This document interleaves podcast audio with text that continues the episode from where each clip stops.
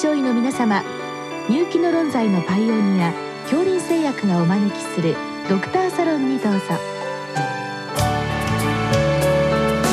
今日はお客様に聖マリアンナ医科大学東横病院失神センター長古川俊之さんをお招きしております。サロンドクターは防衛医科大学校教授池脇勝則さんです。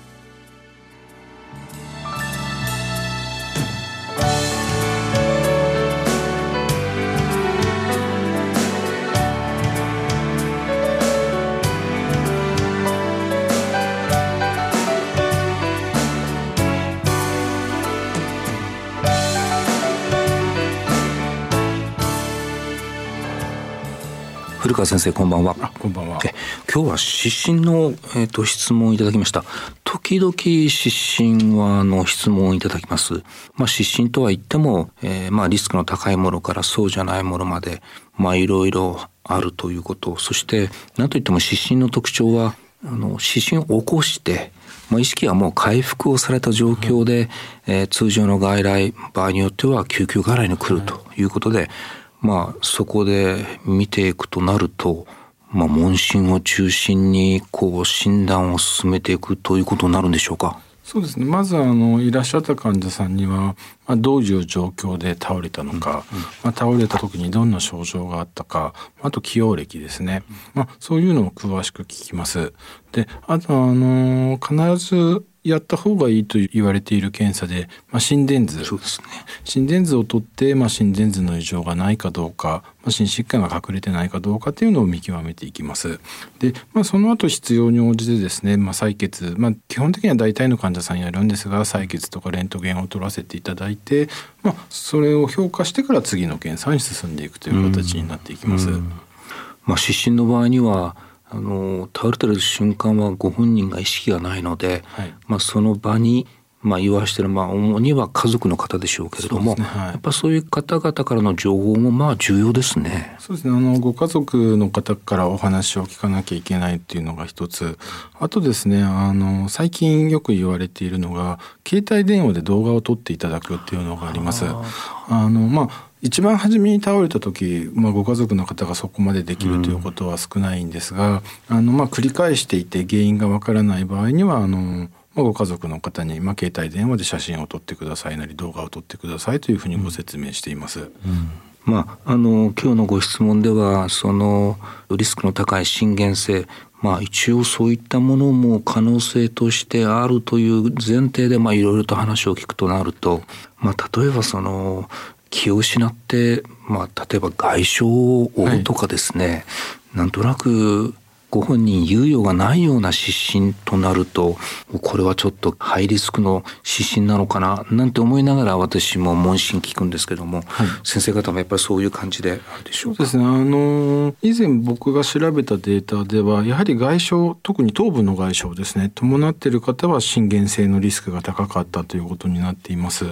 であとはやはりあの倒れる前に共通胸の痛みがあった患者さんであるとか、うん、あの強い動機ですね。そういう患者さんはやはり不整脈であるとか、まあ、狭心症を疑った方がいいということにはなると思います、うんうん、細かいところですけどもその失神で初診の患者さんというのはとりあえず診察の前に、まあ、例えば心電図を取っててもらうとか、はい、あらかじめもう何か検査というのはされた上で見られるんですか？そうですあの多くの場合は問診票を記載していただいて、はいはい、まあ、問診票の中でちょっとリスク評価ができるようになっていまして、うん、まあ、それプラス心電図と、まあ、貧血等ないかどうか採血をしてからいらっしゃっていただきます、うん、それを見て、まあ、リスク評価をして次の検査をやるかどうかという話にもなっていくと思います。うん。あのまあ、一方で心原性のハイリスクの失神はあるけれどもまあ、一応その先生その疫学というんでしょうか原因としたらいわゆる神経調節性の指針というのが一番多いということなんでしょうか？あそうですね原因不明の失神、まあ、僕のところにいらっしゃる患者さんもそうなんですが、や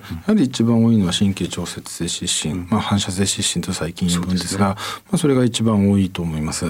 で、まあ、次に多いのは統計上はやはり除脈性不整脈が多いというふうに言われていますので、まあ、あのいわゆる神経調節性失神の、まあ、問診である程度診断がつきますので、ね、ま倒れる前に不快感がなかったかとか、うん、まあ、前後で冷や汗をかいていなかったかあとその典型的な、えー、ときっかけですね。長い間立っていたとか、うん、あのどこか痛みがあったとかですね、うん、あとあの結構多いのが感情ですね。感情が急にあの高ぶってしまうと失神してしまう情動失神というのがありますので、うん、まあ、問診でそういうのを見極めていって、まあ、反射性失神かどうかっていうのを見極めていきます。はい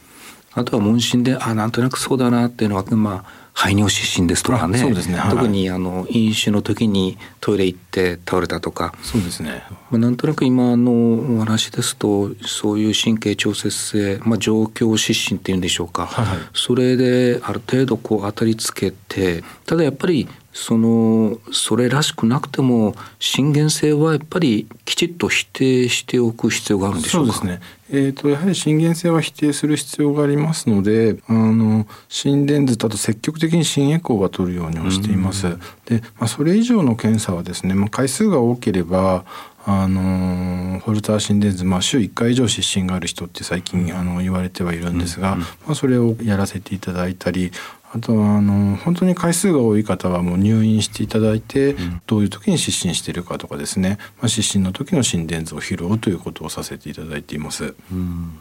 やっぱり何回も繰り返す方というのはやっぱりハイリスクの失神の可能性が高いっていう理解でよろしいんですか？えー、とそうですね。あの、まあ、一概にもそうは言えないんですが高齢の方で繰り返している方っていうのはやはり、えー、と不整脈の可能性が高いと思います。で非常に若い方で繰り返している方っていうのはあの、まあ、不整脈っていうよりも、まあ、神経調節性失神であったりとか、あとあのいわゆる心因性ですねあの精神的な問題があって意識がなくなっている患者さんというのもいらっしゃいますのでその辺をちょっと見極めていくという形になっていきます。リスクと、まあ、回数というのは必ずしもパラレルじゃないってことなんですね。そうですね。はあで今日のまあご質問の中で、まあ、リスクが高い震源性、はい、まあ、鑑別どうやってするのかということは、まあ、基本的にはそのハイリスクの震源性の失神に関してちょっとこの後先生お聞きしたいんですけれども、うんはい、先ほどは静脈性のまあ失神、まあ、いわゆるアダムストークの失神が多いということだったんですけども、やはり頻脈性よりもそういった静脈性の方が多い傾向ですか？あのそうですね。静脈性の方が多いですがあの、うん、頻脈発作の場合はやはりあの失神まして頻脈発作が起こった場合にはあのどこかで診断がついてることが多いんですね。で静脈の方が診断がつきにくいというところがあるんだと思います。それであのこちらあの、まあ、原因不明の失神ということで調べていくと静脈が増えていくということになると思います。うそういう方っていうのはそれこそ最初の時の心電図がやっぱりちょっと静脈傾向とかあるいはブロックがあるとか必ずしもそうでもないんでしょうか？えっ、ー、とですね、あの静脈性不整脈で、あの一番やはり失神の原因になるのはあの防湿ブロックなんですね。ですね。はい。で防湿ブロックの患者さんの特徴としては、あのやはり二足ブロック以上の100ブロック。それを伴っている患者さんが多いです。であと高齢の方でですねあの失神を繰り返している患者さんの場合心房細動が隠れている患者さんがいらっしゃいましていわゆるあの静脈頻脈症候群ですね、うんうん、まあ、それに伴う失神の患者さんというのがいらっしゃいますので、まああの失神を繰り返していて、まあ、心房細動があるとか、うん、あの脚ブロックがある方っていうのはちょっと注意が必要だなというふうに思っています。うんうん、確かに今おっしゃった先生そのブロックのパターンといわゆるパフでえーと、パフが止まった後にちょっとロングポーズで、ねはい、そうしますとまあブロックの場合にはある程度まああの心電図取ると、はい、まあ、それなりの変化がありますけれどもパフなんかの場合には、まあ、通常の心電図しか取れないとなると、はい、これなかなかそこをこう見つけ出すっていうのは難しいですね。そうですねでまあ、あのそれで回数が多い方は入院していただくのとあと最近あの植え込み型のループ心電図というのがありまして、3センチから4センチぐらいのものなんですが、それを胸のところにあの植え込んであの心電図を3年間取るというものがありますので、あのまあ、リスクが高そうで診断がつかない方には積極的に使うようにしています。これは先生その不整脈あるいはその失神が起きた場合にはもう自動的に記録してくるんですね。そうですね。あの不整脈の場合は自動的に記録していただけますし、うん、あの失神したりとかですね、あの何か症状があった場合、自分でボタンを押すこともできますので、自分で記録することもできます。で、まあ、今スマートフォンと連動している機械もありますので、うん、まあ、あのすぐにそういうデータがあの僕らのところに病院に飛んできますので、うん、まあ、それをあのネットを見ながら確認していくということも可能になっています。まあ、一頃は先生その心原性を疑ってやれることといったら24時間のホルター心電図ぐらいしかなくて、やったところで何も出ない。でも患者さんはバタバタ倒れてる。そういう意味ではこの植え込み方のループレコーダー、はい、これは結構その診断率を上げるという意味では貢献してるんでしょうか？そうですね。あのやはり原因が分からなかった患者さんであの植え込みをしたらやはり3か月ぐらいで診断がつくっていうことが、あの多々ありますので、あのああいう機会が出てからはあの原因不明の失神っていうのはだいぶ減ってきてると思います。うん。まあ、そういう意味では原因が分からないと治療もできなかったけれどもそういったあの診断のデバイスの登場によって、えー、診断がつく、まあ、例えばこの場合には心原性の湿疹の診断がつくとなるとまあおのずと治療法もそということになりますね。この辺りに関しては先生何かうん新しい治療法というのは今何か出てきてんでしょうか？やはり一番あの使われるのがあの、まあ、ベースメーカーの治療ということになります。で、あと実際反射性湿疹ですね、まあ、それの治療法というのがまだはっきりしていないところがあります。あの一部にペースメーカーが有効であるとか、そういうふうにも言われているんですがまだあのまあ、これをやれば確実に治るという治療法がありませんので、うん、まあ、反射性湿疹の再発をどうやって予防していくかっていうのが一つの課題だと思います。ありがとうございました。